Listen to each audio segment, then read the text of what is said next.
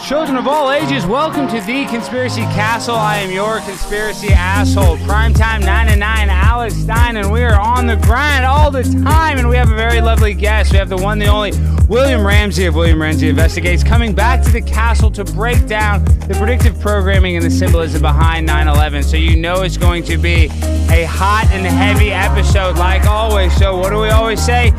Got to keep our mind open. We can't have a closed mind with these these intense subjects because a closed mind is not going to be able to understand a lot of the intense subjects that we're handling. So I just want to say, free your mind, and the rest will follow type situation. So. With no further ado, William, welcome to the Conspiracy Castle. Thank you for coming back, my friend. How are you doing today? I'm doing great. Thanks for having me. It's great to be with you again, Alex. Well, it's always a pleasure, William, and I know you've done so much research, and you really are one of the best when it comes to like decoding and kind of seeing all the knickknacks and all the bullcrap and uh, that they're doing. Because a lot of the, the problem is we're not you and I necessarily, but the majority of people are sheep that just want to be told, you know, what to do, and they don't want to look at any of this stuff for themselves. So that's why I respect you. Is you don't take the butcher's word for it. You are going to do uh, the research yourself. And so, tell me, what what got you so interested in 9/11 research, William? Well, I mean, I think uh, I spent time in DC from 95 to 98 and I was there, I kind of saw a much different reality than what was portrayed on the media. So that was really kind of when I, my distrust or the scales fell from my eyes, where I really distrusted the media. And I saw that the, the political parties really had their tendrils into the media. So I researched stuff myself. 9 11 happened. And I really believed the cover story from the beginning. And probably two or three years later, I kind of started realizing there was real problems with the story, and that really set me off. Like once at probably like 2004 was when I was like, oh, if this is fake, I really got to figure this out. So I started reading everything. There were other kind of dissidents who talked about 9/11, um, and so I read them. And I think it was Loose Change came out, which was a kind of an important documentary. I don't remember the the year that that came out, but it seems like that was one of the things that I watched I think and, it came out uh, like four years after 2014 or 2015, or maybe even sooner. But that was the most monumental documentary uh, uh, uh when it comes to 9/11. Sorry, I just wanted to. Agreed. No, I thought it was earlier than that, but maybe I'm wrong. It might have been. It might have been 20. Here, let me find out the exact date. Okay, okay I'm gonna go. But ahead. I would recommend that as an intro to kind of 9/11 and all the problems with it. But uh, once you kind of realize that there's problems, then you got to kind of figure out. oh, it there, came out in 2005, but it's just yeah, see, that's right. Yeah, that that's right. Uh, that does make sense. But I guess the latest edit was, you know, they've re-edited and recut right. it. But uh, no, that is everybody needs to go see Loose Change because uh, the stuff William and I are going to talk about. I'm not saying Loose Change is 100% accurate, but it is the best depiction and description of the events that took place on September 11th and the events that took before and after the events in my and opinion. one of the real kind of uh, i would say people who research it from an academic background was david ray griffin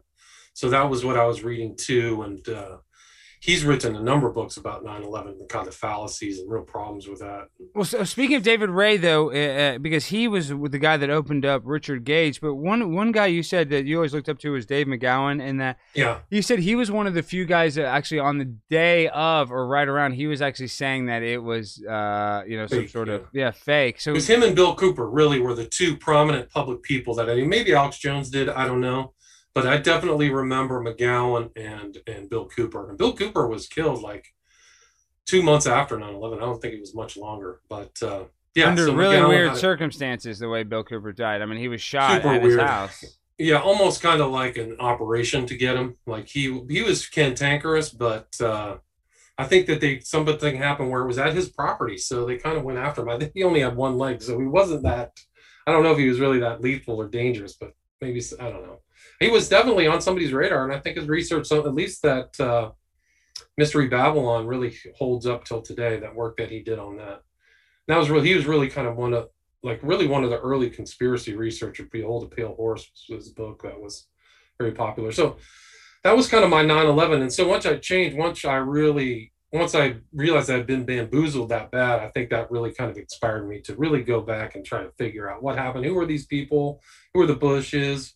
What's the advantage? Who benefits, right? Cui bono is like the famous Latin phrase. It's who benefits from this because it really wasn't the terrorists. It certainly wasn't Saddam Hussein or some of these people. So all these wars were really kind of the war in Afghanistan, which incredibly is still going on today in Iraq, uh, all came out of 9 11. So you have to see this as a very pivotal event. And so if you, I think that the way I saw it was that if something, if it was really that much of a time frame, it's very curious, even the date that it happened, really, to, uh, September 11th, 2001, right at the beginning of the new millennium. So it's almost like a, doorway into a new world in a lot of ways and i think that's really was the intent of it was really a, almost a millennial change from one era to the next. So we're in a post 9 11 world. So then you realize how, if somebody crafted that event, they really thought about it and really wanted to use that to their advantage. And so then you kind of just kind of put things together. And I kept seeing these 11s that were, I mean, the date is the 11, the, the plane number is the 11 and you just see this numerology there. Well, why is it there? I had read something. There was a guy who's passed away now. His name was Captain May. And he read something called, or ran something. I think he was in Texas too. Ran something called Ghost Troop. So he was trying to really understand what was going on with false flag terror that happened after 9 11. So he was really re- writing and researching that. And he said, he wrote an article called Satan's Code, and he just noticed all these 11s. He's like, I was, oh, he's right these 11s are there. He didn't quite get the meaning as far as I'm concerned. So then I kept reading, and then I read really what cracked it was. Um, so I, I was reading something else about Crowley and his numbers, numerology. So then I really started reading, and I was like, oh my gosh, Crowley's master number is 11. You see the 93 is Crowley's number, 77 and Flight 93. Uh, uh, uh, but, but but go back real quick. To why why Skybear? Am catching crazy? What is the 11 though that's so important? I know that's a satanic number, but I forget why did Alex Crowley like that number? Because there's some sort of inverted. What was the? Well, there's a lot of reasons. It's like a prime number for him, but it goes back even before him. It really was. There was a group that he was involved with that was involved in all kinds of modern kind of magic, called the Golden Dawn and one of the founders of the Golden Dawn had this book called, I can't remember the exact title, but numbers their values. And, and 11 was kind of a number of destruction and, and death. And that was kind of a global number. So that was something that this person had researched. It's in my book, Prophet of Evil. So that was an important. The reason I ask is what's so important about 9/11? Like, well, why why is that? You know, why do they like that nine? Why do they use it for the emergency number? What why why right. what do you think? Well, yeah. I think that there's a deeper occult meaning. I think that's really it. And so really the 11 is important for a variety of reasons. It's a coming together of the hexagram, which represents the microcosm, and then the macrocosm is the hexagram, right? So coming together, that's an 11. So that's really kind of what the magicians are trying to do is bring together the microcosm and the macrocosm in themselves. So it's really a magical number. And then Crowley had this event, and so he said in Egypt in 1904, he received this book called the Book of the Law and in that book, this being, who he said was Aiwaz, A I W A Z, dictated a book to him over three days. It's Wait, really real quick, center... did I just hear a dial-up modem? I haven't heard that noise in forever. Did it? Was that on your end? Not for me, no. Oh wow, I could have sworn maybe I just hear something. I could have sworn I thought I heard a dial-up noise. Oh, maybe it's just. I mean, maybe it's something else. Okay, go ahead. Sorry, I thought I, I was anyway, like, wow, so, that would have been cool. I haven't heard that sound. Sorry, sorry to. Well, he off. had this book. So in that book, it said like eleven is a prime number. It says like this being dictated to him. Eleven is our number and the number of us. And so he took that book and formulated it into his religion he called the Thelema. And Thelema is a Greek translate Greek word translates to will. So it's individual will. Do what thou wilt. right. So that's later. And so then he created this axiom, do what thou wilt should be the whole of the law. And that's actually an 11 letter phrase, right? So 11 words, 11 syllables, do what thou wilt should be the whole of the law. So he he's concentrating on this number and integrating it into his religion, so his dates and things like that. So Thelema is really his religion. So then you see this, and then Crowley was into something called gematria, which is a part of the Kabbalah where you take words and you find their numerical value. So each letter has a number, and you add those numbers together. What he did in his calculations is he discovered that the Greek words thelema and agape, will and love, add up to 93. So that became another very important uh, number in his religion. And then 77 was also kind of his, seven was a, uh, like a power number, but 77 was his symbol for what he called Babalon, B A B L O N. He spelled it that way for Kabbalic reasons. But in his religion, the, you have the units. He actually stole or lifted ideas from the Book of Revelation. So you have the Lady Babylon riding the beast, and so they have this. He had this Yeah, ritual. that, well, that's what they say. They take the Bible and they invert it, right? They just do the Right. opposite. So, so what is the ritual? So, so it's called the marriage of the of the woman, the Scarlet Woman and the Beast. So he actually integrated that into his religion. He kind of had these Scarlet Women. He re- referenced himself as the Beast. But I'm just going to numer- Crowley's numerology, and then 175 was a ritual that he did as a god that you adore. So it's a specific kind of uh, uh, what do you call it, ritual that he had, and that's I think where those numbers were all there in the mm-hmm. 911. So the four planes are Flight 11, 77, 93, 175. The first plane to hit the Twin Towers was in flight 11. And then it was, I think 175 was the I didn't even think about that flight 11. What are the chances that it, I mean that's a very that's that you never that's just I've never been on a flight 11. It, usually it's a three number flight. I mean I'm sure there's obviously two number flights, but that's just kind of weird coincidence that on 9/11 I don't think it's a I, I know that's what I'm saying. It's not a coincidence. I mean, but uh, I love flight 11 on 9/11. It's just it's Right. too it's too weird. Well, then how many stories is, is the Twin Towers, right? It's 110 stories. So 11 you and have an 11. 11. And even the, even the, the, even Crowley said that the numbers 11 were like an ideogram. And what he meant by that is that the two ones represented opposites, right? So you have these opposites coming together in the, in kind of magical religion. And so you have literally the Twin Towers, these very remarkable, strange buildings that were built in New York City starting in the 60s that are really up against the skyline, a giant ideogram of an 11, right? And if you look at those twin towers, they don't really quite fit in with the skyline, if you noticed, right? So, They're and that's huge. David. Yeah. I'm saying the the, the, the, the, the t- twin towers are the a huge 11 in the sky. There's no way you could ever you know say it was something else. And it was in the downtown area of Manhattan, so it was extra tall. Like the buildings, I guess, weren't as tall. You know, I'm just saying eh, that you are so right. It sticks out even in a building of New York, the tallest buildings in the world. The World Trade Center still stuck out like a sore thumb. Yeah, no, and the new building is even is strange too, but those were also known as the two Rockefeller brothers. They were known as Nelson and David, right? Yes, and there's So- clips of that. They literally, when they're talking about it, they, the buildings were named, or you know, that was their co code. that was their nickname. name. So that Yeah. was the real incentive. Really, the real incentive for those buildings and the UN was the Rockefeller family, right? So it was on land that the Rockefeller family do- donated. That's not a conspiracy theory. So the UN building used to be, I think, a stockade. It used to be an animal husbandry type thing, and the, the Rockefellers bought it and built it. And then in there is the what Bill Cooper talked about the meditation room, which has the uh, square of Saturn or whatever in there, and all kinds of cool stuff. So, and he you know that there, there has to be a ceremonial, you know, some sort of Oh. ceremony room. These people love ceremonies, and I and think that, rituals now. That's Well- their religion, really. If look at the Rockefeller family going back, look at Rockefeller. Uh, what is it? Rockefeller Plaza, where they have the gilded statue of Prometheus. That's all kind of Blavatsky stuff that shows that that family's religion really is Greek mythology. occultism. It's not. It's not Christianity. So Well, well, what's the Prometheus is an exemplar of Satan. Okay, yeah, yeah, that's what I'm saying. Tell me because I've seen that gold statue. What is the story behind the Prometheus gold statue? What's the symbolism behind that? so Prometheus, right, was the Titan that gave fire to humanity, right? Okay. So you see Prometheus has the Promethean torch, so he brought light to humanity. So it's a symbol of Lucifer, the light bringer, right? So that's that's why the Prometheus is like an exemplar of Satan.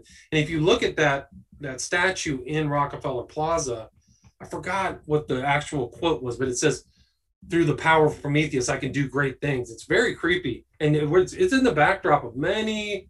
Uh, it's everything. The Today. Show, uh, Saturday Night Live. Show, I mean, Saturday Night yeah. Live. You always saw Films. that, dude. You you see that gold statue on. I mean, it's 30 Rockefeller Center. I know that. I know exactly where it is. Yeah, it's at 30 Rock, and that's where they have the ice skating rink. So that's where it's Right. so famous. Every Christmas thing you see the pro, and that's they love to make Christmas tree, a, right, a, yeah. a paganist thing, and that's funny because that's it, now they have a huge Black Lives Matter statue there that's getting uh uh. Everybody's getting mad at it because it's like an Ac- African uh, statue with the heads all big. So you're so you're 100 percent correct that the ceremony Right. and symbolism is real all Rockefeller. So you have to go back to the Rockefellers. It's really and really the Bushes are kind of were fronts for the Rockefeller family. If you go back through 2008, Chase is even like really Prescott, Rocke- even like Prescott Bush, it goes there. They're they're always Well, with the you- Right. So the family, the Prescott is the father who worked for, I think, Averell Harriman.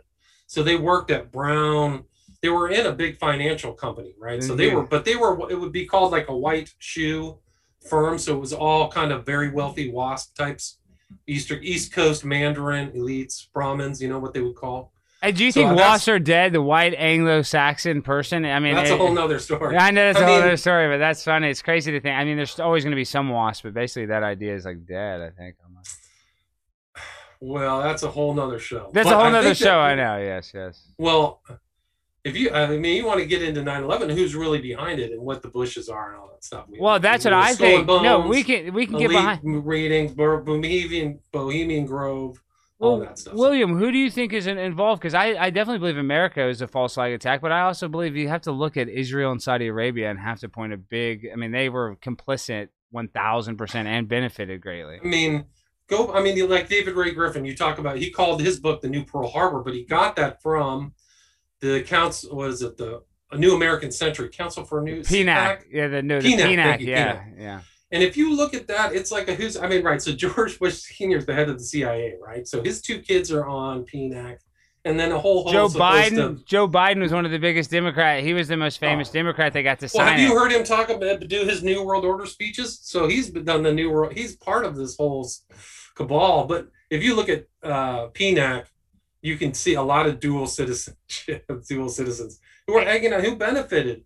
well, I mean, speaking of, real quick for the people that don't know at home, the killing, uh, hunting down, and killing of Saddam Hussein and his two sons. well, Israel, but but and, and uh, Saudi Arabia. But listen, um, I, But I- that's a real goal. That's a real globalist assault because that area, the Middle East, is really the linchpin for global control. If you if you carve out Iraq, you're in a centralized position. You know, for further domination. I don't know what the United States is going to do there now. See, William, I think that's kind of a lie too. I don't even think the Middle East matters. You know, we have enough oil and gas in Alaska and Texas. Like, I think that that there is a holy war for Jerusalem, or you know, that is like the Fertile Crescent. There, that is an important strategical place. But man, I think there was a better time when the Russians were fighting the Muslims, and we were giving them the Charlie Wilson's war, and we were giving them. That is a better scenario for us if somebody else is fighting in the Middle East than Americans. But we'll never, we're never going to link, well, if you're that spot. part of that car that cartel of uh, kind of like the military-industrial complex, that war in Iraq was a boondoggle, man. That was a huge, tri- huge wealth transfer. It's seven trillion dollars. You had to move everybody over there. It's just And- like Vietnam. There were so many people making money off that war that why would they want it to stop? It didn't really stop for those first eight years. But that's part of the larger issue of going back to 9/11. It's a really a crucial event in world history, really in American history in particular, that changed things on so many levels. So, and then you got to say who benefits, and then what was the benefits, and what's the idea? What's the capacity of that human being, somebody to do that? So do you think so? Uh, we, let's go back to the initiation ritual. I believe 9/11 had to be some sort of initiation. You were saying to this, uh, it was kind of a time or a new year. What was the uh, say? What was the uh, significance of the date? Uh, Well? September 11th, it's on the 11th, right? It's a 9/11. Well, no, no, no. so that's I'm like saying- a power number. Nine Wasn't it a new a- year? No, but I'm saying, wasn't it a new year? What were you saying? The new about that? millennium. The new right? millennium, of course, it was right after the new millennium. Uh, so you just look at the importance of 9/11 and the symbolism behind it. That it had to be some sort of a cultic initiation ritual, in my opinion, into the new world order. But the Right. difference, the difference, what's happening now with like the pandemic, this is making us more divisive. At least 9/11 brought us together. So do you think that the the social engineers that brought down the towers, or you know, created 9/11, did they know that we were going to have this like um, uh, love and and you know camaraderie and, and all coming together after the fact? Did they expect that, or do you think that was unexpected in your opinion? I don't know. I think that there it was very useful because the whole country was was primed and ready for vengeance, right? So if you want to talk about getting everybody on board for some kind of war or something like that, that was very successful. most successful ever, dude. I, I I didn't have anything to do with it. I want to go kill them towelheads. I want to go over. there. I mean, that was literally uh, the mindset of everybody, and I didn't have any knowledge of the situation at all. But I was just so mad. Uh, and I, you know, I'm not a racist person, but you think, oh my God, it's some Muslim terrorist. they did that. They created the idea of the Muslim terrorist, and even they even did it with a predictive programming in Hollywood movies. Because in the movie Last Action Hero with Arnold Schwarzenegger, they wanted to rent takes from the military. I think it's like Michael Bay. I forget who the big time director was, but they wanted to make the the terrorists like Chinese or something, and the military said no, they need to be Muslim terrorists if you're going to use our stuff. So they've been they've been trying to create. And Back to the Future was a Muslim terrorist. They've been trying to create the idea that all Muslims are terrorists for a long time, and I don't think that to be the case. I, all Muslims I meet are very laid back and really nice people. That I've well, it's very personally. fortunate for them. It's a good enemy, right? So you can just create them. I think that a lot of the false flag terror events that happened after 9/11 were totally fake. So everything that happened in Spain, London, those were all to me um, stage events. There was something that happened in India. It was uh, I forgot which city it was. Well, what do you But think? there was all there was all, there was a lot of intel stuff going on. William, real quick, what do you think about this building that fell in Miami that looked awfully like the Twin Towers? And, and the reason why I asked that is I would never thought a building could implode. I think something funny, something funny happened. You know, like there was some sort of. Uh, I don't know. I can't say it. I don't have any proof, but I think there was a, that building didn't just accidentally fall down, in my opinion. But what do, what does that make you don't think? What does that make you think though? Looking back at 9/11, you watch those the the controlled demolition, and then you see the building in Miami. It kind of it makes you it makes me second guess a little bit. Like it makes me look back at the towers, like oh maybe they can fall like that. But at the same time, I don't. I'm just saying at the same time, a 110 story building is not going to fall in 11 seconds. So. I, Right. I, I, but in my mind, I thought, oh, well, a building with concrete and steel like that can't just collapse. So seeing it, I guess maybe it opens the door that it's possible. But also in my head, as a conspiracy theorist, I'm like, they did something to that building, or they knew something. There's something in that building. It just seems too. I just don't. In my mind, I don't imagine buildings just falling down like a house of cards. I don't know. I don't know what happened to that building. I mean, I, I heard, read somewhere that they said they were going to have to do $15 million worth of repairs for it. So there seemed to be a knowledge that something was amiss. I, I don't know. I don't know if somebody wanted to kill somebody like that, but as far as 9 Well, they say the whole building 7 doesn't fit into 9 11 at all. So that's one of the reasons you can tell that it was a stage event. Okay, but when you say that, so so Building Seven, guys, if you don't, if you're watching this show, and you don't know Building Seven. I don't know, I can't help you, but everybody needs to know about Building Seven. That is a 47 story building that fell from office fires. It would be the first building to ever collapse from office fires, and it was called the Salomon Brothers Building. But explain that. What, what what's the importance of Building Seven, William? Well, because it doesn't fit into the narrative. How did that? How did the terrorists take that down? Why did it fall late? I think it fell in the afternoon, and they actually blew it because, and it shows the kind of transnational power of the media because they reported it in England before it actually fell. If you remember that, so that's a problem, and it, indicates uh, staged media, which probably is still happening today. But uh, Yeah, the BBC said, "Oh, the Salomon Brothers building fell down," and it was right in the background the whole time. I mean, it- Yeah, right. It's right it's in the background. So she was just reading off of something. Somebody told her to read that. So there's all kinds of problems. But that's one example of 9 11. And it shows how it was a theatrical event.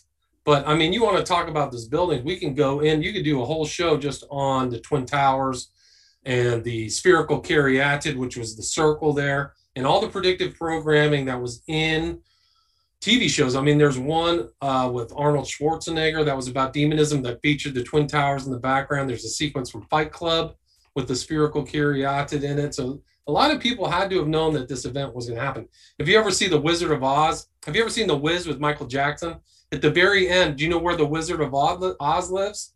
and He lives at the Twin Towers. So the final sequence, yeah, in the Michael Jackson music video. Uh, the- yeah. the- You could probably pull it up on YouTube right now if you uh, look up the end of Wiz. It's pretty creepy, but uh, there was in there, and there's all kinds of people doing videos on top of buildings. There's all kinds of crazy stuff.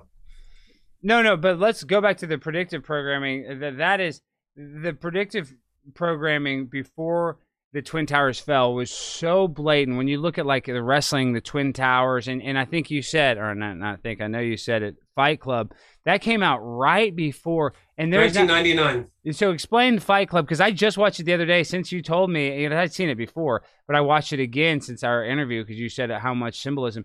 Dude, it is literally about uh, a, a secret clandestine group trying to cause chaos. I mean, it's it's like what the what I'd imagine. If for people that haven't seen Fight Club, you need to watch it again. But like how this group spirals out of control and how like the group takes on its the mind of its own. I believe that's what's happened to the social engineers that are doing this. It's like they're almost not even evil people. They get in the group, and the group as a whole has this plan that you know you just kind of get sucked up into. Well, we talk about Fight Club. You want to talk about a five and a six? What's the name of the central character on that? Of Tyler Durden. What's the num? What are the numbers of his name? Five, six, D R Five and six. What's the number of the name of Harry Potter? five and six. So there's your 11. So you're seeing this kind of theme of the 11s in that movie. So the movie, you saw the spherical caryatid. You saw at the very end the Twin Towers of LA drop at the same time. So that's foreshadowing 9 11. It's just all kinds of strange stuff. And at the very end in the book is different than the film because in the book, after he shoots himself in the mouth, his face turns into a big smiley face. So he's kind of a grinning demon. And that smiley face symbolism is all over Hollywood. And it's actually in Fight Club. If you watch my documentary, Occult Hollywood Volume 2, which is now up on Vimeo, I put all my videos back up on Vimeo. So all three of my doc, all five of my documentaries are on Vimeo right now. But you'll see this smiley face symbolism is in Fight Club. But I mean, it's an incredible film because it's one of the best. foreshadowed so much. And you're right, it's about a chaos causing club that is almost like if you look at it, they're emulating or mimicking almost a monastic kind of life. You have to fight your way in. Remember, there's like initiations and uh, there's secrecy, tons of secrecy in there. Don't mention Fight Club. So he's he Pal, Palniak or whatever his name is, he's drawing on all kinds of occult themes when he's writing that book. And- David Fincher did a great job directing it. So, I, so in, the, in one of the ending scenes, he uh, uh, Edward Norton is just like trying to he's going to kill himself, and he shoots his neck. So I didn't realize. So in the book, he's like smiling because like Yeah, It- it- read well- the end of the book. Yeah, well, well, it's funny. It well, just because that part, because all of a sudden in the movie, like he shoots himself, and then they show him, and his like face is all fucked up, and then like all of a sudden, like t- ten seconds later, he's like she's still all messed up, but he's like able to talk, and like I just don't. So so you can tell there's some sort of symbolism. You know, obviously that's fake. So he did. They are trying to send some sort of message with the bullet through your mouth and still talking to him. What do you think that message is? Well, I, I mean, what's the smiley face message? What's the symbolism? Why are there smiley faces associated with all these young men dying and being thrown in water? All It's like the? Joker, the Joker smiley face. They Right, love that. Right. Right. So you'll see that same smiley face motif in Alan Moore's films. Um, you'll see it in really the Joker as well as the Watchmen or Watchmen, if you've ever watched that. The the head guy is called the comedian or whatever. So there's just tons of stuff. I mean, once you take a step back and look through all all this modern culture, there's a lot of symbolism you're being initiated. But I mean, nine there's a lot of foreshadowing in 9-11. No, no doubt about it. Well, I think for me, I don't know if you saw this, but there's a great video on um, did did Back to the Future predict 9/11, and in that, and, and, the symbolism in that is unreal. It's about it how they had to Yeah. how they have to, to save a tower and how uh, you know literally the, there's a 9 and 11 when he goes back in time he comes back in time i mean there's so much 9-11 symbolism the all-seeing eye so they put this in in um, the, they put this in so much predictive programming in, in our thought, you know, in our collective consciousness, in the zeitgeist. Why though, William? Why did they do the revelation of the method before? I get it why they do it after, but why is it just to tease us? Is it they're just jacking with us? Well, I mean, I think it's a significant expression of their power. It's also a signaling function to other people what really is happening. So they have the kind of Wizard of Oz reality where somebody behind the curtain knows a whole thing that's different than people who aren't behind the curtain. So I think that that's like the numerology. If you were an occultist, you would know day one on September 11th, 2001, that that story was baloney because you would know those numbers. You would know Crowley's numbers. You would know all that stuff. So um, there's a lot of things going on. I mean, I don't know the revelation of the method and all that stuff. It's all there for uh, for that. Let me read you this sequence from this. The bullet out of Tyler's gun had tore out my other cheek to give me a jagged smile from ear to ear. Yeah, just like an angry Halloween pumpkin, Japanese demon, dragon of avarice. That's the end of Fight Club. And that's when the buildings fall down in the movie. Basically, is right, Right, after that. Right. Should- So the book's a little bit, yeah, it's a little different. But still, just the symbolism before they want us to like get used to these explosions. They want to trick us, and so when we see it, I guess we're you know we're okay with it. It's a lot like when like all these pandemic movies came out, you know. So people just Right. they just know how to react because they've seen it in movies. But with those not, are all foreshadowing too. So they're foreshadowing the pandemic, and I think a lot of these guys knew the pandemic is coming. Coming, didn't they say? Didn't like Fauci know like there's going to be a pandemic soon? Oh, How he said he said it multi he said it multiple times, and and they, they said because they were doing it for health preventative protection. That's why they've been talking about this for years and running simulations. And uh, and it happened right after Trump fired uh, Obama's appointed, you know, whatever what is it, disaster viral right, disaster, team. disaster guy. Let me see if I can get my book up here. It's not showing up. yeah, because it wants to see your face. No, no, I'll put a picture of it. I have to turn this too. off. I have to turn off this thing. Hold on. This is too complex for me. I know it's a pain in the derriere, but uh, uh, and and which but, Well- this is your this is your latest book here. I'll just pull it up. No, this is the, my original book that I wrote in 2010. called symbolism and uh, Yeah, so there, so it's basically like Crowley behind the uh, Twin Towers, but it's there's you know it's a decent sized book. There's Crowley right here. If I can, let me see. Um, it's, uh, let me turn this off. I can't figure this out. I I just had a picture of your book pulled up. Hold on. We're trying to find it right now. Here we go. Aleister Crowley, a visual study. So let's so so the people here That's a different see. one. That's a different one. Here it is right there. Children of the Beast. Oh, Prophet of Evil. There No, we go. Prophet of Evil, so that's it. Prophet of Evil. There's Look at you're like me. You have the cat right there. There's I can't believe cat, you, you blurred out the cat, William. You have such a cool cat. I'm so mad. Yeah, she has her little perch up there, so she goes up there and checks out the side of everything. so yeah, every, so you can buy this on my website, or you can get it from uh, Amazon. and everybody i want everybody to go support you william because uh, you know you are doing the work. But w- when you come to 9-11 let's talk about some of the most egregious symbols of it. Like uh, for me i think after the fact the two black squares of saturn. I don't understand wh- why why would they even make that the memorial these two uh, black squares? But what did you wh- what is symbolism do you think happened after the fact? Like one world trade the idea that two towers into one the inversion like what uh, uh, tell me what symbolism you think after the fact that woke you up Well, I think you just mentioned it because you're bringing the two opposites together to create a new synthesis. Actually, the the magical that synthesis that I think it's Hegelian dialectic. Actually, I was told comes from magic. So I interviewed a guy who said that's magical principle entering into philosophy. Believe it or not, which is thesis, antithesis, synthesis. That's like a magical Whoa, say that Hero. again. Anti- uh, uh, uh, uh, right. say- So you have the thesis, the opposite, The antithesis. synthesis. Right. and so, the so, the- when when they come together, it synthesizes. Is what the Right. idea of it is. Wow. But then if you look at that new building that they built, um, it's ba- from the top, it's a hexagram, right? So you're looking down, you have the little squares, the triangles that go up and down the side of it. If so I'm- maybe that's the symbol of the macrocosm now. Now we've we've taken these ideas, these magical ideas, and expanded them all over the world.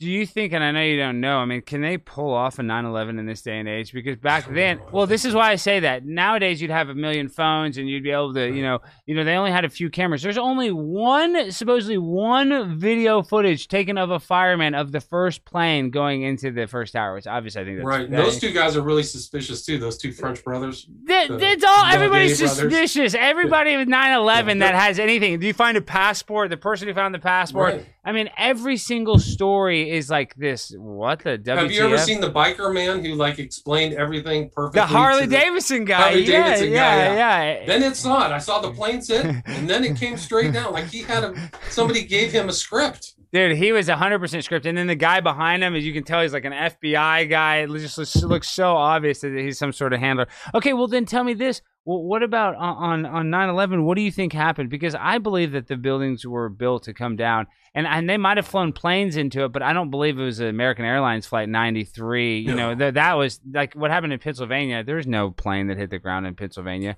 Right. So, so I what, think what, there was one guy. I wish I could remember his name, but those there were planes. There were actual flights that all went down in either Ohio or upstate New York or something. Like there was a stop there, and so what I think happened is the actual flights came down. There was an order, and then the dummy planes went off. yeah. So it was like a an in those were they couldn't leave it to to to chance, right? So they definitely ha- I mean I think the plotters knew they had to have dummy planes. And so, because somebody would panic at the last minute. No shit, like you're actually how so you would have to be so brainwashed to actually fly a plane into a building because everything in your body would say, "I don't want to do this." You know, what I mean, like even a suicidal person would probably still not want to die like that because it just would be so scary. I mean, it, there you would be trembling in fear. Uh, I I think if I was flying that plane trying to hit a building, I mean, I don't care if I I, mean, die. assuming a plane hit the Pentagon, right? 77. So there's no your number. way. Right. So, so either a rocket or something happened or something something different. There wasn't a plane. The wreckage wasn't enough.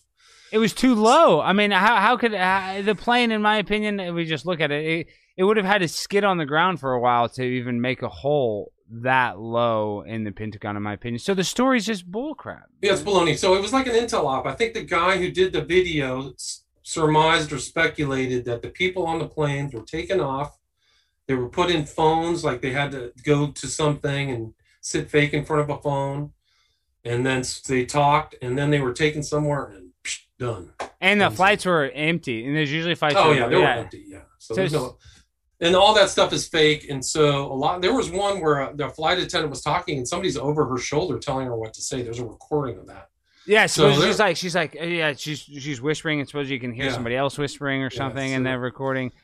And you don't know who's on those flights, who's an intel op, or who's going, who's what the real story is. I don't know. So it was very. I mean, it's a perfect. Yeah, they had eight years to cover it up, right? Because it's under that same administration. Uh, you notice? Do you notice like George W. Bush? He's like treated like a pariah. Do you notice he's like a leper? What do you mean? I feel like no, I think it's different. I, I like a little bit, but now I feel like him and a Michelle Obama are handing out candy, and now everybody. Yeah, what's up with that? Well, I'm saying George Bush was the biggest idiot ever. Every Jay Leno, all those guys used to crush him. He's such a dummy, and now all of a sudden he's like this really cool guy because he's friends with Michelle Obama. Makes me sick, William. Makes me, and I'm from Dallas. came he lives here power, in do you- Dallas.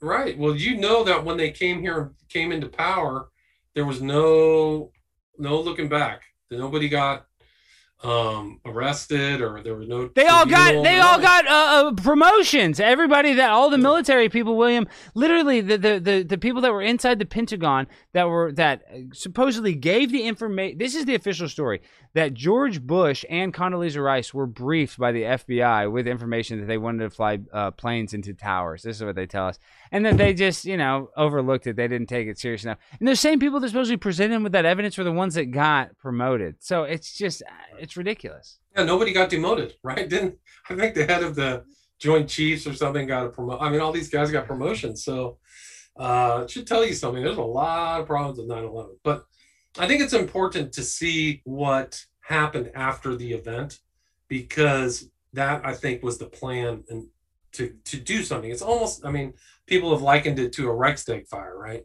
So the Nazis get this mentally ill guy, a true patsy, Martin van der Lubbe, I think is his name. This Call is the original communist. false flag. So go ahead. Yeah, they they was a they call him a communist, but he like when they were in trial, the guy was drugged to the gills. Like they had him, they were giving him pills and stuff.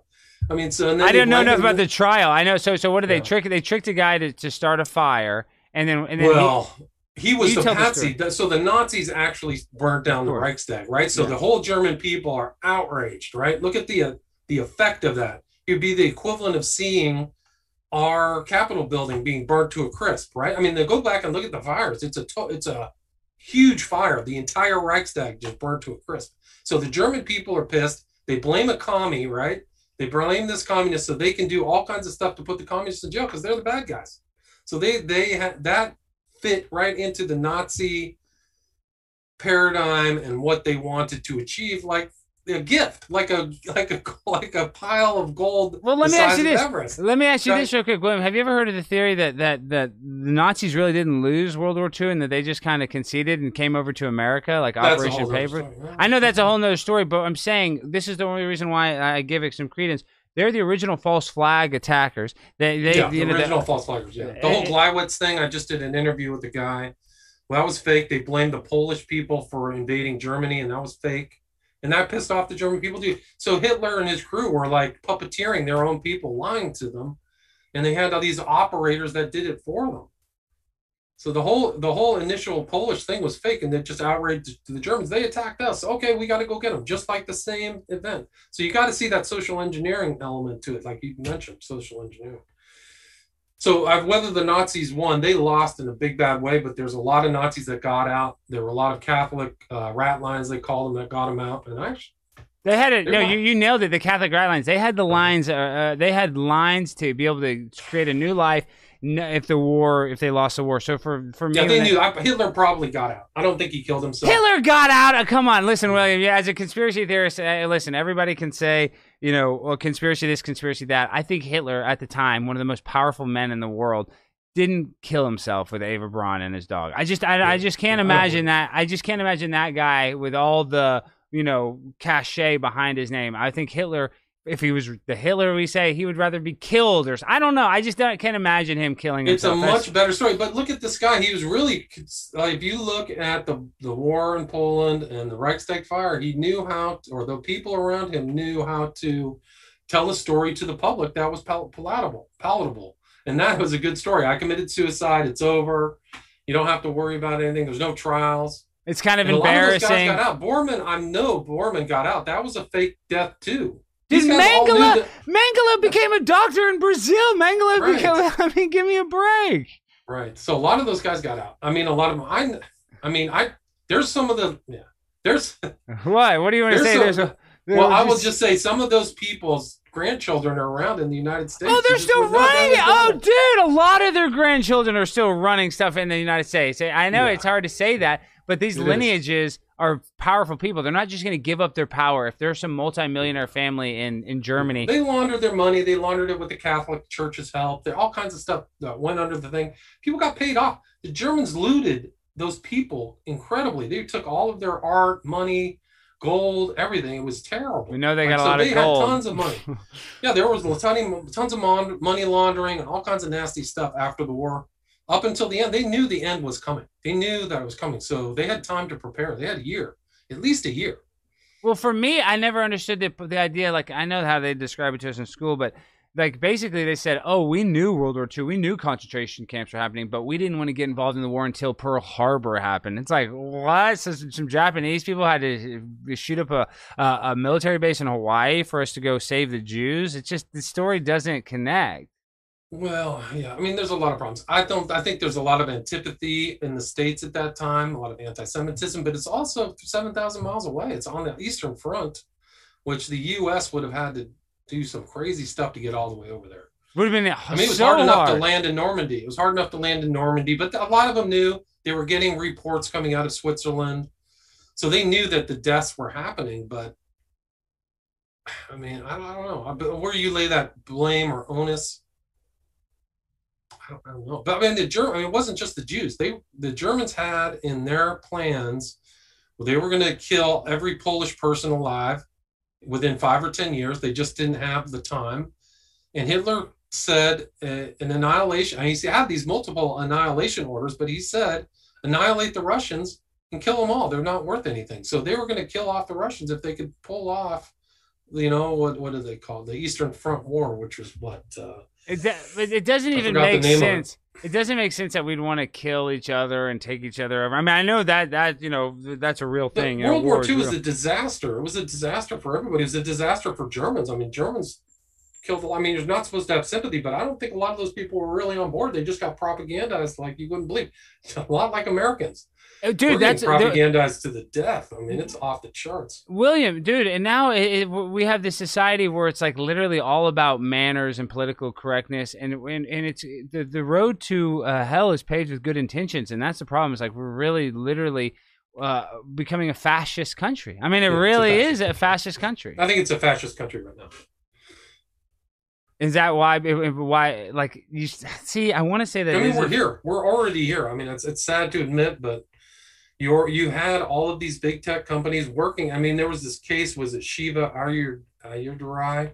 Like he proved that the government was calling Twitter to, to ban him to to Yo, Twitter. Yeah, so that's yeah, fascism. Yeah. It's a fundamental definition of fascism, which is business and government working together. So the the the, the Congress has wasted so much time with these bogus impeachment things. They should have been rewriting 230. They should have been putting proper regulations on these tech companies and uh, they didn't do it. They failed. So the the Congress has failed all overall, just wasting massive amounts of time. But William, you know they didn't fail. You know that the political action committee told them not to go after big tech. You know that they're. I mean, I mean, I mean, they failed us. They failed us, the people. Right. But trust me, they, these politicians, if they, they, they can't get in power and still have any integrity, like you know, they ha- they have to be they they have to do what they're told. I mean, how do you get in that position in this day and age? Well, without... that's a good question. I mean, it really goes back to power. A lot. Some of these careers are built by wealthy people. I mean, Bill Clinton is a good example. But some of these people are really fronts for business power or business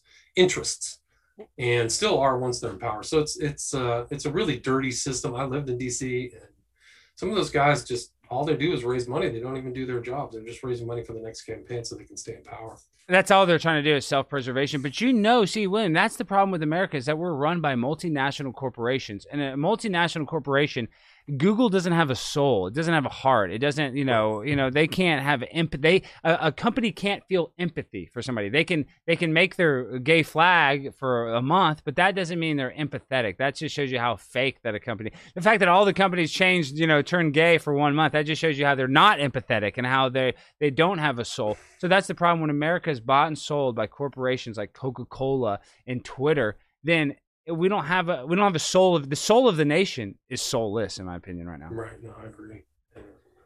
It's it's it's a shame. I mean, I think uh it's almost like the movie like roll. Have you ever seen Rollerball with James Caan? Yeah, I have. The whole yeah, yeah the, the, whole world is just broken up into cartels and combines. And but see, that would any... be better. I think that would almost be better. Do you think that's actually going to happen though? I mean, do, do, do I don't know if it's that much different. But wow. they really didn't want individuality. That's really what the whole story of uh, Rollerball is: is that he, this guy was a superstar, and they didn't like that because it took away from them, right? Well, that's a, so, that's the idea of, and that's kind of really the idea of fascism. Really, in a lot of ways, is like the, the, the end of the the power of the individual gets squelched. It, William, it gets so much, it gets so fascist that the idea of love is ownership. For me to love you will be illegal because that means I own you. You know, just the idea of loving something is ownership. So, so that's why in George Orwell, 1984, you can't love, you can't have a relationship right. in true fascism because that would be giving yourself to somebody else. You have to give yourself fully to the, the state. state. yes. Yeah, it's not good. I mean, yeah, the this the the current pattern and where we're headed is not positive yeah, but see, William, are, are, you and I going to be a victim of it? I mean, you're a family man. I don't know. I, I feel like I feel like there is. I, this is what I'm saying. There's the brainwash and there's the not brainwash. You go on the Vegas stage and you have the hypnotist and he can hypnotize some people, and some people don't get hypnotized. So I feel like the people that don't get hypnotized, they don't do the embarrassing chicken dance in front of ten thousand people. So I, I think because we're not brainwashed, I, I, and maybe this is just me trying to be white pill positive. I think us that can see what's happening are not going to be victims to the New World Order, or at least we'll be the last ones on the trains to the concentration camps. Right. Well, hopefully. I mean, I mean, uh, you look at some of these people that are still on Facebook and Twitter and stuff. Don't, yeah, I don't know. I don't. I don't feel that. I don't feel that positive. Um, but I think that really these guys, the real controllers, the kings of the earth, really didn't account for the power of the internet people to communicate behind their backs. So propaganda wasn't as powerful and potent is maybe it could have been in the past when the CIA really had control through the what is it the mighty mighty world Wurlitzer is what they called it through the control radio. of everything.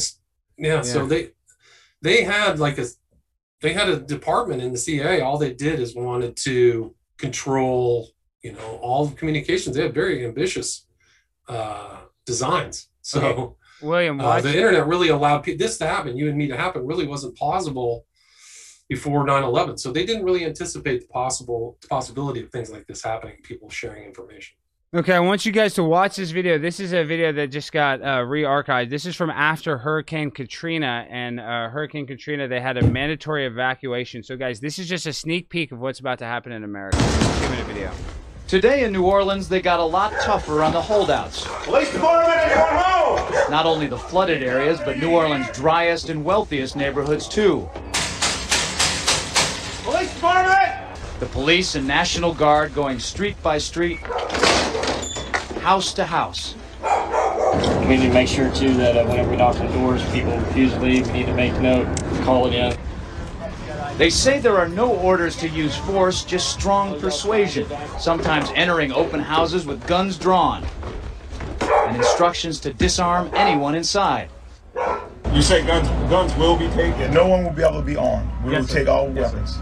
That happened today in this wealthy neighborhood where homeowners had armed themselves to protect their mansions. Residents were handcuffed on the ground. In the end, police took their weapons but let them stay in their homes. They were a little bit threatened because our weapons were bigger than their weapons. For many of the police and guard troops, it is an uncomfortable job to do this in an American city. This guard unit occupied a church, using it as a base camp. They had to leave a note because they could not get hold of the pastor to get permission. It is. It is surreal. Yeah, you just never, you never expect to do this in your own country.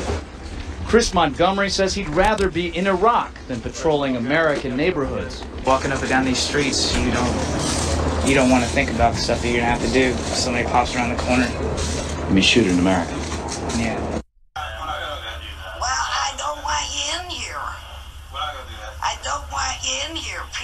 Watch this. I know all about it. An elderly woman. They tackled her and ripped her out of her own house. out of there, and she is now out of the city. So No one will be able to be armed. We will Yeah. take all So so oh here let's hear the last thing.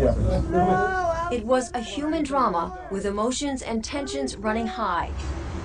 Patty Konie is still trying to recover physically and emotionally They really did a number on me. from the day police forced her from her home. It was traumatic. All of a sudden, they were banging on the front door. I mean, and this is guys that that's an elderly woman, and that was for Hurricane Katrina because there was people there was people looting the the Superdome. So that means they had to go to other people's houses and throw elderly women on the ground and break their arm to protect uh, the guy the the United States somehow. I mean that, that this is just a sneak peek, William. I think of what's very uh, uh, likely to happen in the very near future. Sadly. Well, I hope it doesn't happen. I mean, I, I think I think that they they're the current powers really would like to have everybody's gun for sure. William, the gun's the last thing. Okay, then let me give your opinion because we're going to wrap this up. We've been doing it Okay. 52 minutes. We got about five minutes left. Uh, uh, the guns are the last American uh, defense method. But this is what this is. You heard. I know you heard this. Joe Biden even said to take on the government, you need F-15s and nuclear weapons. So. First of all, that gives me the idea that he's scared of us having guns. And second of all, they got to take our guns. So, what's your opinion on it, William? Be armed, get twice the amount that you have now. but the uh, that's an interesting statement by him, him because I think you can intuit, you can deduce that they are talking about that, right? So somebody having that conversation, at least around him, or having that uh, conversation, and then if the NSA is back spying on Tucker Carlson or something, that's a blatant breaking of the law. So we're in deep trouble. If but you thing is, remember, real the- quick, William, I uh, remember what you're gonna say, but you know Trump told the NSA to, to, to spy on Rachel Maddow and all. I mean, so I just want to call a spade a spade. I, I mean, I'm not Oh, anti-Trump. The But he got he got spied on too. But if you remember the what was it, the unmasking scandal at the end of the Obama administration, right? They were getting supposed things and then But how how much trouble did they get, William? None. Nothing. Zilch. Dude, they went- they broke the law repeatedly. Got them totally caught. Nothing. That's why Nothing. Trump started to do it, and Trump only did it to a couple journalists. If he would have done it to the unmasking, to the way that Obama would have done it, they would have thrown Trump under the jail. And that's another thing is, in New York District Attorney said, "Oh, Trump's going to jail. Trump's going to be charged criminally." Did you just see Trump didn't get charged, uh, charged with no crime in New York? Did you see that, William? I did. So it's interesting, but yeah, it's it's just, it's really kind of an ugly political situation all over. I think so.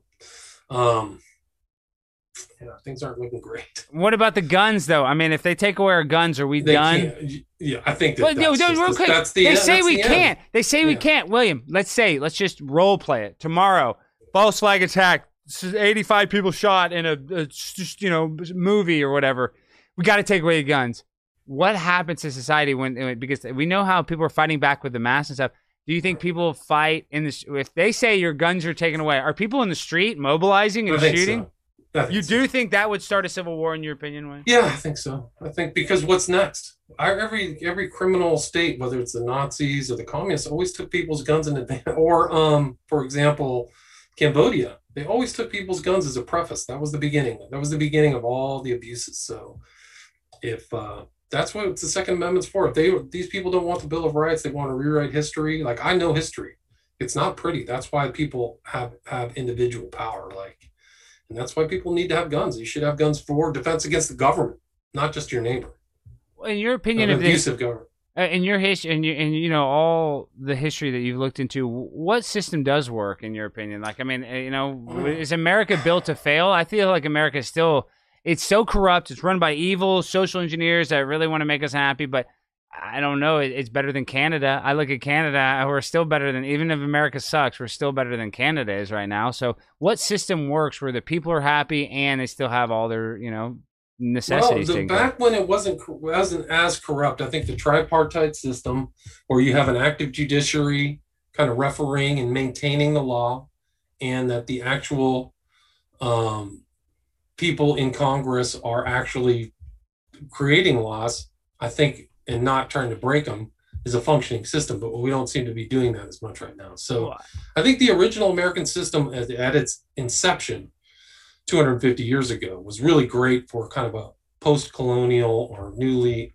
colonized system but it's gotten big it's huge i mean we have a huge government 320 million people and you had something that was created when there's what 10 million maybe i don't know what the actual population was but it was nothing like now. So but in a lot of ways the the means of indiv- i mean the classical liberal means of the bill of rights and due process of law made this country really what it is is great is this this kind of working of non-tyrannical dictatorial authoritarian systems but going through processes that everybody agrees on are, are hopefully fair which really aren't i mean if you see what they did to the general and stuff uh, the judiciary is in real trouble but i think back in the day that's a good system i think it's a very good system when the laws are actually accurately enforced Well, the the reason I asked is Obama just said he was in an interview with Nancy Pelosi and Eric Holder, probably two of the worst people ever. And he ended the interview. You can find it on my Twitter. I retweeted. I don't even need to pull it up. But basically saying,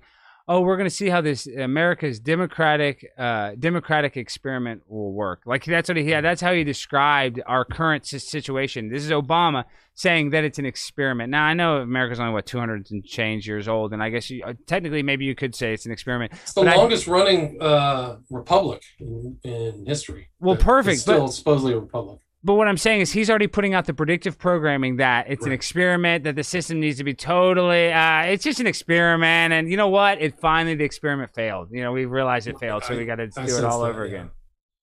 Which is really dangerous. I mean, it's incredible. I mean, you have this massive vote fraud, and I, I, when that goes, if the country goes, if they decide that this per present system is not good, or they're going to rewrite history, it's going to have devastating results, and it's going to be a disaster. It and I hope a lot of these people realize they should go watch the breakup of Yugoslavia or breakup of, of Russia or some of these these other countries that fell apart and see what happens, because go watch go look at the breakup of Yugoslavia. Well, that's my last question. How does America break up? Does Texas, in your opinion, I know you don't know, but does, does, does, does, does Texas succeed and we become the country of Texas? Does Louisiana join us and we become the Texas Louisiana connection? You know what I mean? I'm saying, you know, there are going to be states that team up. I, I feel like these some of these states, I. I'm just saying, if Texas succeeded and said we're going to be our own country, I, I would have to go with that. I, would- I mean, I would have to succeed with Texas. well, if you right? live there, you don't really have a choice. Yeah. But I mean, I think that so like if you look at the war between the states, if you want to call it that, or the Civil War, I mean, uh, Lincoln was trying to keep the Union together, and a house divided cannot stand. So I think that right now, it's almost like a weird thing where it's not geographical differences; it's actually urban rural. So really, these urban centers of um, New York, Los Angeles, San Francisco on the West Coast are really the ones that are at odds with the rest of the country. You're 100 percent right. I had to, yeah, you're 100 percent right because Dallas is now a liberal place. Texas is very conservative. You know, Austin's Right? liberal. Go, go to Austin. Austin is like Berkeley. It's Berkeley in the Midwest. Exactly, and the rest of Texas was not like that whatsoever. So But that's the way it is all over the country now. So these are it's urban and rural, and uh, that that that's if I was urban and I was going to push for a civil war, break down the system, I would be, I would think very carefully about that because the pe- people who control the land control what you eat, what you get, all that stuff. that's going to be the problem. When they could easily just you know shut us down. You know, all the pipelines we could. The grocery store right now, they don't even have the Powerade Zero. I like. I go, where's the Powerade? Oh, we haven't got a shipment in. I'm like, you know, this would be very simple for them to cut off our supply lines and we'd go hungry like that. like that. Wait till three days. Three days of people without food, they go absolutely crazy. Go look at the Russian Revolution and the French Revolution, both based upon food. It all started in Russia because some lady didn't get her bread and she chucked a, a rock through a window and it just drove everybody else crazy. That's all. Literally, go back and look at that, 1917. So, um, yeah, I mean, It's a bleak if I lived in an urban, if I lived in an urban center, I'd be thinking like, I need to have food for three or four months. I got I have I have over hundred pounds of rice. Now I know that's not. Well, don't that- tell anybody that. I I know. Because the people who don't prep are going to be in a real world of hurt. and they're gonna be running around the streets with guns. Unfortunately. That's okay. the thing is that it devolves, man. It goes and it, it escalates. Go look, go look at how the Yugoslavia fell apart. I'm gonna watch a YouTube video on it right now. So that's that's the best. You think that's like probably the best example of what Yeah, potentially because it was here? ethnic and it was different, and people got kicked out and they had to move. So the Serbs got kicked out of Croatia, and then the Muslims got abused. And I mean, it was a hellscape. And it was like a little, like carved out little pieces of land that they had. People had to move in large groups, and there were. It was almost like a trail of tears. People had to go one place to the other, and the lucky ones got out early, and the ones who didn't, That, that's why they it. do the Trail of Tears, so you die along the trail. I mean that yeah, you keep Right. on. They did that. In, that's the Armenian genocide. When the Turkish people genocided the Armenians, that's really how they did it. They didn't feed them and made them walk, and then they just You just lose people on the way because some people aren't. You know, my mom couldn't. You know, be, they couldn't fight back. I mean, yeah. I, your mom what? I'm just saying my mom couldn't last a genocide. If they had my mom walking and moving around, my mom, you know, she's not an elderly lady. I just my mom wouldn't. Some people, like I'm saying, wouldn't be. I could make it if they made me walk around the desert. I'm a six three strong man. I'm just saying most people wouldn't, or a lot of people that are delicate. And and but it's crazy that we have to think about that. Like that's really, I mean, it's a perilous. It's very perilous times. I, I wish it wasn't the case.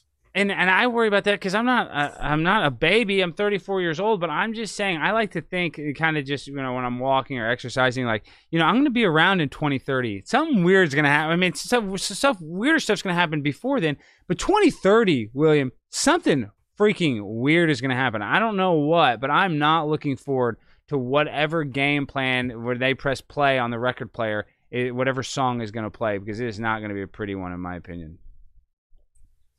Yeah, I mean, it's uh, it almost feels like you're in biblical times. So, I Well- would, I would, I would plan accordingly.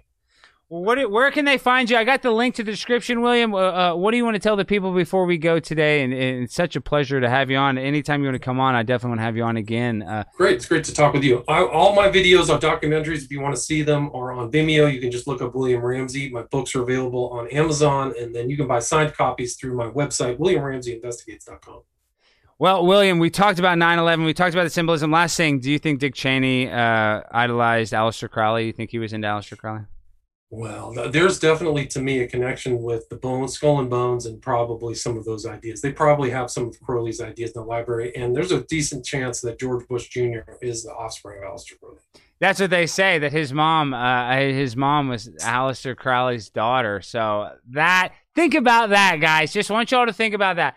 Theoretically, the president of the United States dad or grandfather was Aleister Crowley. Theoretically, now we don't know this. This is you know rumor and innuendo. But if you look at the picture, I want you to go look at a picture of Aleister Crowley. And I want you to go look at a picture of uh, Barbara Bush. They look like this freaking daughter. I mean, it's Carbon copy, man. It's Huge carbon bleak copy. blockheads. Just they both had and they look weird. They have the weird no. They just have this weird, this kind of peculiar same face. eyes. You can put them. You can overlap their faces. It's very strange. And her timing and Crowley's and where she was born and her mom, Pauline Robinson. What was her mom? whole- To talk about her mom real quick, because what was so weird? Her mom was like a whore or something. Or No, but her- she was from a wealthy family. Her and she was in. Um, she was friends with a friend of Crowley. So Crowley's friend was Hare Harris, and then Pauline O'Hara was her name. And But she was friends into sex magic, right? Wasn't her mom into supposedly into sex magic and group sex? But there, Yeah. that was back in the day. That's what the kind of wealthy. They went to the City of Lights. They went to France in the twenties.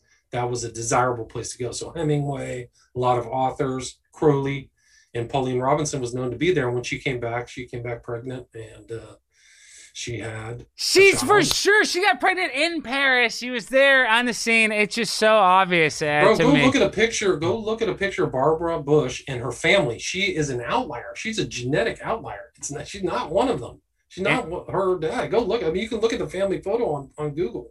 but do you think George Bush maybe knows, or do you think he has no idea? Last question. Do you think? Oh, I think they all have to know. I He'd have to know. That's what I'm saying. He'd have to know.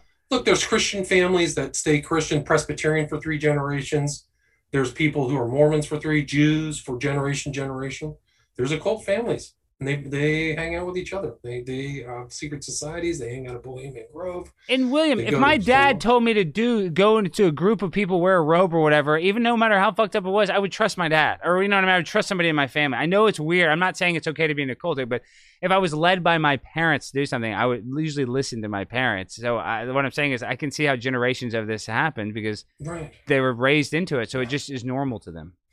Right. I mean, that must have been an interesting conversation when the the father who's passed away says, "Son, you know, I'm a member of this group, and we get up, we put on robes and scream at each other and lie in coffins, and I take a pee on you, and you pee on me, and then we we kill an animal and we pour the blood on each other. I mean, they- brothers under the cloth, and that's the way it is, and that's the way it was for me and my dad. So you're in the same thing. You're the firstborn son. Welcome to the club. Amen, brother. I'm sure that's exactly how he was to talk to. All right, guys, we love you. William. I love you, brother. Thank you for coming on. Peace. Make sure to.